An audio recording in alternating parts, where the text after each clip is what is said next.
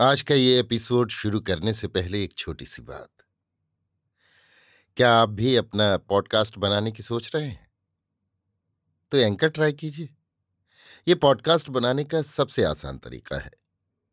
Number एक, ये free है। नंबर दो, इसमें कई सारे ऐसे टूल्स हैं जो आपको अपने फ़ोन और कंप्यूटर पर रिकॉर्ड और एडिट करने की फैसिलिटी देते हैं। नंबर तीन आप अपने पॉडकास्ट को डिस्ट्रीब्यूट भी कर सकते हैं, जिससे इसे स्पॉटिफाई और दूसरे प्लेटफॉर्म पर सुना जा सके। तो डाउनलोड कीजिए फ्री एंकर ऐप या विज़िट कीजिए एंकर डॉट एफ़ पर अपना पॉडकास्ट स्टार्ट करने के लिए।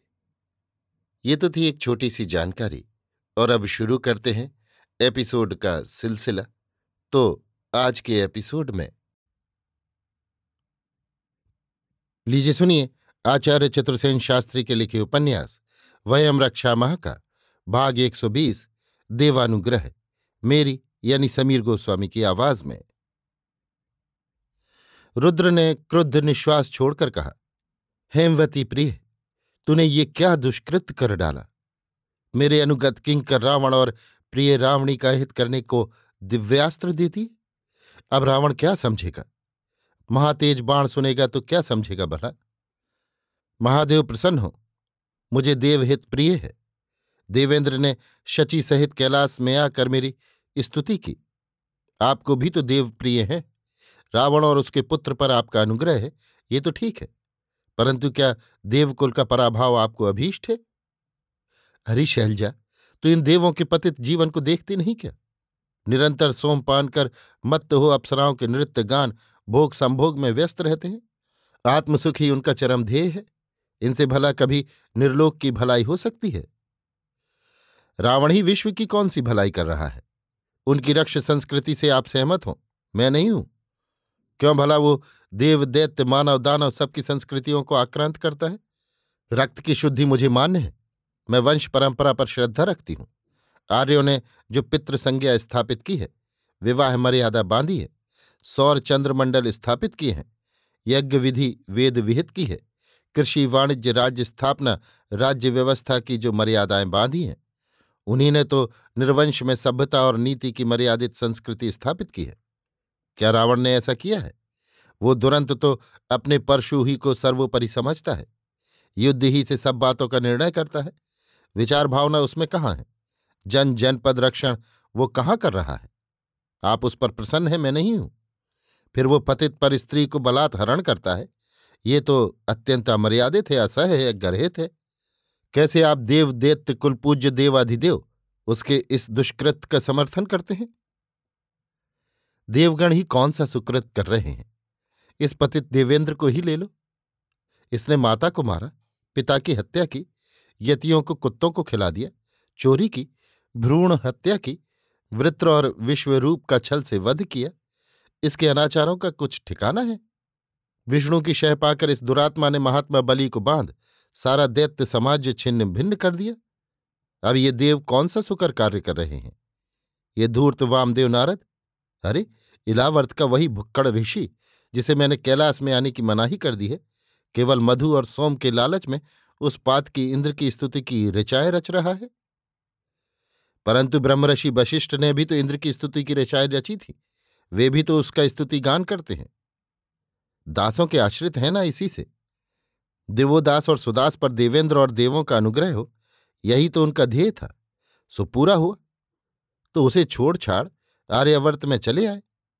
मित्रावरुण है, ये जान सूर्यवंशियों ने उसे पुरोहित बना लिया है। परंतु मैं तो देवेंद्र की चर्चा कर रहा हूँ। वो तो देवाधिदेव की स्तुति करता आघाता नहीं है। तो इससे क्या मैं उसके पातकों पर दृष्टि नहीं दूँगा? विष्णु ही को लो, वो दासों का मित्र था। पर जब इंद्र ने दासों के नेता वृत्र पर पंच सिंधु में आक्रमण कर, उनके दोनों अवध नगर, हरिपायु और महेंद्र द्वार ध्वस्त किए, तब विष्णु ने क्या दासों की मदद की? वो देखता रहा, सो केवल इसी इंद्र के कहने से।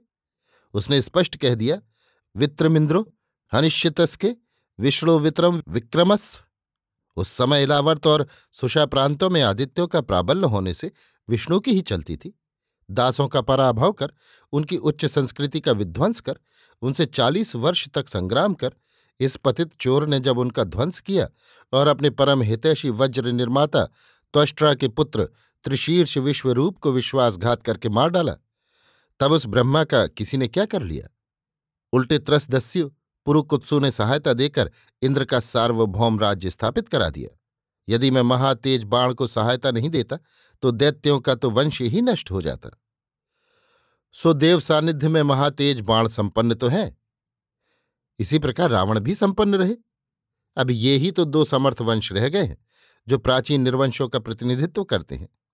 इसी से मैं उन पर सदय हूँ। रावण जो आर्य अनार्य का भेद मिटाकर समूचे निर्वंश की एक वैदिक संस्कृति स्थापित करना चाहता है, सो बुरा क्या है? पृथ्वी के स्वामी ये आदित्य ही रहेंगे। दैत्य दानवों का, नागों का प्राचीन वंश ही नष्ट हो जाएगा। मैं कदापि ऐसा न होने दूँगा। आदित्यों ने इलावर्त में देवलोक स्थापित कर लिया और भारतवर्ष में आर्यावर्त। अब वे समूचे भारतवर्ष ही को आर्यावर्त बनाना चाहते हैं। जानती हो, अगस्त ने दंडकारण्य में उपनिवेश स्थापित किया है। आर्यावर्त के बहिष्कृत आर्य वहाँ आ आकर उसे संपन्न कर रहे हैं। तो देव इसमें हानि क्या है? आर्यों की संस्कृति व्यवस्थित है, मर्यादित है। पर वही वैदिक संस्कृति नहीं कही जा सकती। वेद की ऋचाएँ केवल आर्यों ही ने नहीं रची हैं। उसमें दासों और एलों का भी उतना ही भाग है जितना आर्यों का। इंद्र ने दासों पर आधिपत्य जमाकर उनकी महिदेव की परंपरा भंग कर दी। दासों के राज्य में शासन और यजन महिदेव करते थे। इंद्र ने इस व्यवस्था को भंग कर दिया। यतियों ने उसका विरोध किया तो उन्हें मरवाकर उनका मांस कुत्तों को खिला दिया और सर्वत्र अपनी पूजा प्रचलित की। परंतु राक्षसों की संस्कृति में तो नरमांस भक्षण का प्रचलन है। यज्ञ बलि का प्रचलन तो इसी इंद्र ने दास पराभव के बाद किया था। नरबली का भी दायित्व उसी पर है। रावण ने तो बाह्य परंपराओं को सम्मिलित कर सबका समन्वय किया है। उसने कोई नई परंपरा तो नहीं स्थापित की। आप देवाधिदेव हैं देव दैत्य पूजित हैं, फिर आप देवराट पर सदै क्यों नहीं हैं? देवों का हित अहित क्यों नहीं विचारते हैं? मैं तो सभी पर संभाव रखता हूँ। कहो, क्या देवेंद्र की भांति रावण ने अथवा मेरे प्रिय शिष्य रावणी ने भी कोई दुष्कर्म किया है? ये जानकी हरण क्या दुष्कर्म नहीं? और सूर्पनखा के राज्य में रहकर उसी का बर्बरतापूर्वक अंगछेद करना दुष्कर्म नहीं है। कहो तो सूर्पनखा ने कौन सा अपराध किया था? उसने तो वैध स्वयंवर का प्रस्ताव किया था। परंतु एक स्त्री व्रती राम ने उस कामचारणी को स्वीकार नहीं किया। तो उस महाप्रतिष्ठ वंश की राजपुत्री के प्रस्ताव का उपहास क्यों किया? लक्ष्मण के पास जाने का संकेत क्यों किया? प्रस्ताव करने पर लक्ष्मण ने उस राक्षस बाला का अंग भंग क्यों किया? ये सब तो अत्यंत गर्हित हुआ। पर इसमें सीता का क्या अपराध था? सीता का हरण क्यों हुआ? मैं तो उसका अनुमोदन नहीं करता, पर रावण को इसके लिए दोषी भी नहीं मानता। तो देवदाशरथी राम भी महावंशोद्भव हैं, वो मानवेंद्र है। सीता के लिए उसका लंका पर अभियान न्याय ही है। सो वो और रावण परस्पर निपटे। देवी ने क्यों उस पर अनुग्रह किया? केवल देवेंद्र के अनुरोध से और सीता का दुख समझकर? जिससे वो कपटी देवेंद्र अकंटक हो, देवों सहित आनंद से सोमपान करे, यौवनोन्मत्त अप्सराओं के नृत्य गीत में मस्त रहे, आर्यों के यज्ञ भाग का भोग करे और मनमाने दुष्कर्म करे। देव प्रसन्न हो, सोमपान तो देवाधिदेव भी करते हैं। वो विजया सोम ला रही है, स्वर्ण कलश में भरे। ऊनी छन्नों में छानकर। रुद्र ने हंसकर उमा की ओर देखा। विजया ने सोम पात्र उनके सम्मुख रखा।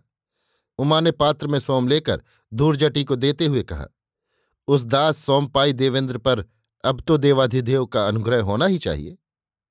धूर्जटी ने सोमपान करते हुए कहा, प्रिय, जिसे तेरा अनुग्रह प्राप्त है, उसे किसका भय है?